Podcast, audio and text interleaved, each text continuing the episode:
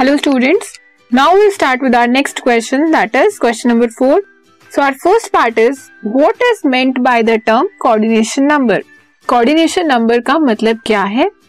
The number of nearest neighbours जो nearest neighbour है of any constituent particle present in the crystal lattice मतलब एक crystal lattice में जो हमारा कॉन्स्टिट्यूएंट पार्टिकल है, उसके जो नियरेस्ट नेबर है, उसे हम क्या बोलते हैं? Coordination number Now, what is the coordination number of atoms in a cubic closed pack structure and in a body centered cubic structure आपको कोऑर्डिनेशन नंबर बताना है किसमें? एक क्यूबिक क्लोज पैक स्ट्रक्चर में और body centre close pack structure में। तो जो क्यूबिक क्लोज पैक स्ट्रक्चर है उसमें उसके कॉन्स्टिट्यूएंट पार्टिकल्स को कितने एटम्स ने सराउंड कर रखा है या उसके कितने नियरेस्ट नेबर्स है?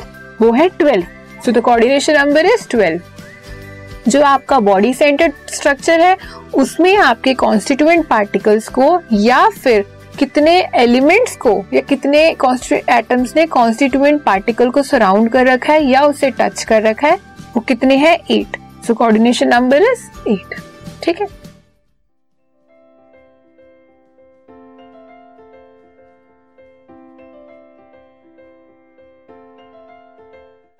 This podcast is brought you by Hubhopper शिक्षा अभियान अगर आपको ये पॉडकास्ट पसंद आया तो प्लीज़ लाइक शेयर और सब्सक्राइब करें और वीडियो क्लासेस के लिए शिक्षा अभियान के यूट्यूब चैनल पर जाएँ।